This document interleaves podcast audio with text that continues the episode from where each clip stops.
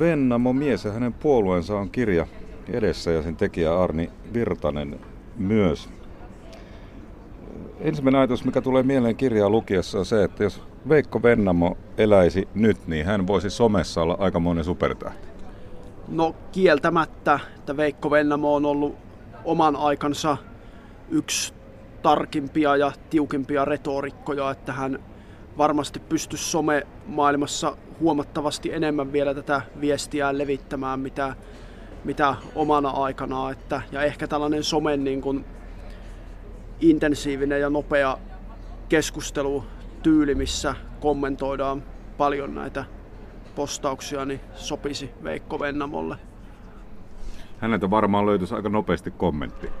No, kyllä joo, että Vennamo oli todella taitava tiivistämään ajatuksiaan sellaisiksi iskusanoiksi ja vähän iskulauseeksikin, että tämä olisi varmaan modernissa politiikassa, kaksituhattakymmenluvun politiikassa vieläkin tehokkaampi, mitä omana aikanaan. No Aarni Virtanen, miksi teit kirjan Veikko Vennamosta? No joo, se oli aika mielenkiintoinen projekti. Siis minähän kiinnostuin tuossa, kun olin väitellyt, niin ylipäänsä tuosta populismista perussuomalaisten vaalivoiton kaksituhattayksitoista jälkeen, ja sitten aloin ajatella, että tässä että tämä ilmiön historiallisia juuria olisi mielenkiintoista selvittää, ja tota, mistäpä muualta niitä sitten paremmin löytyisi kuin Veikko Vennamo elämästä, että tota, alun perin enemmän oli niin kuin mielessä tämä S M P, mutta sitten kustantajan kanssa päädyttiin, että Veikko Vennamo olisi nimenomaan se aihe. Kirjaa lukee tajua, kuinka monena mies oli, mutta tulee mieleen, että toisaalta Vennamon suhde Kekkoseen ja sitten toisaalta maalaisliitto keskustapuolueeseen ovat merkittävimpiä syitä siihen, miksi Vennamosta tuli, mitä tuli. Näin on, että Veikko Vennamohan oli hyvin niin kuin menestynyt ja suosittu poliitikko maalaisliitossa, ja hänen niin kuin riitansa Urho Kekkosen kanssa liittyy myös tähän yleiseen viisikymmentäluvun politiikkaan siinä mielessä, että kun politiikan ristiriidat alkoi sitten, sitten niin kuin viisikymmentäluvun edetessä voimistua, ja samalla niin kuin alkoi maalaisliitossakin tietynlainen asemiin ajo, missä niin kuin puoluees, puolueen tota, johtohenkilöt sitten kamppaili hän tästä, että minkälainen puolueesta tulee, että Vennamohan pyrki maalaisliiton johtoon eikä sitten päässyt, ja siitä oikeastaan lähti sitten tämä siirtyminen pois maalaisliitosta. Vennamon ura sai nostetta maaseudun pientilallisista. He olivat usein sotaveteraaneja ja kenties tunsivat yhteiskunnan jotenkin hyljeksimän heitä.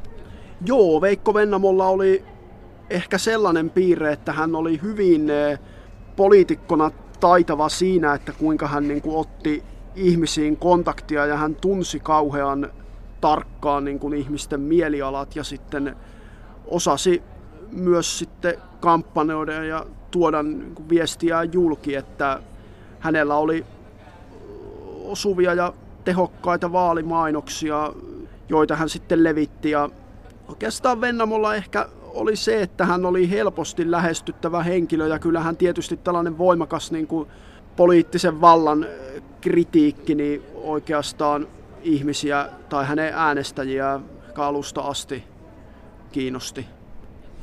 Niin, se jotenkin tulee mieleen, että hän toimii jonkinlaisena vallan vahtikoirana siinä mielessä, että seurasi herkeämättä, mitä valtapoliitikot tekevät, ja semmoiselle taisi olla tilaus Suomessa silloin.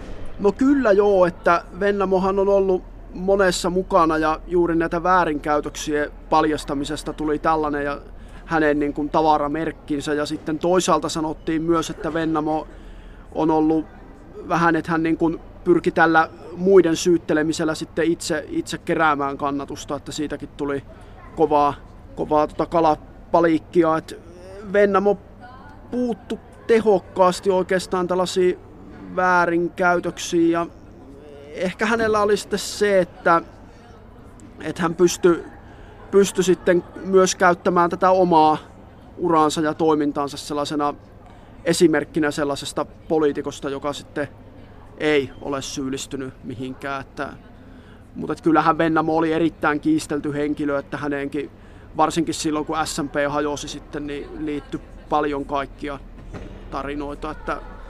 Voisiko ajatella, että Suomi silloin hymylehtinen ja maaltamuuttoinen niin oli altis puolueelle ja poliitikolle, joka ikään kuin halusi nähdä nämä muiden hylkemät tai unohdetut? Puhuttiinkin unohdetusta kansasta.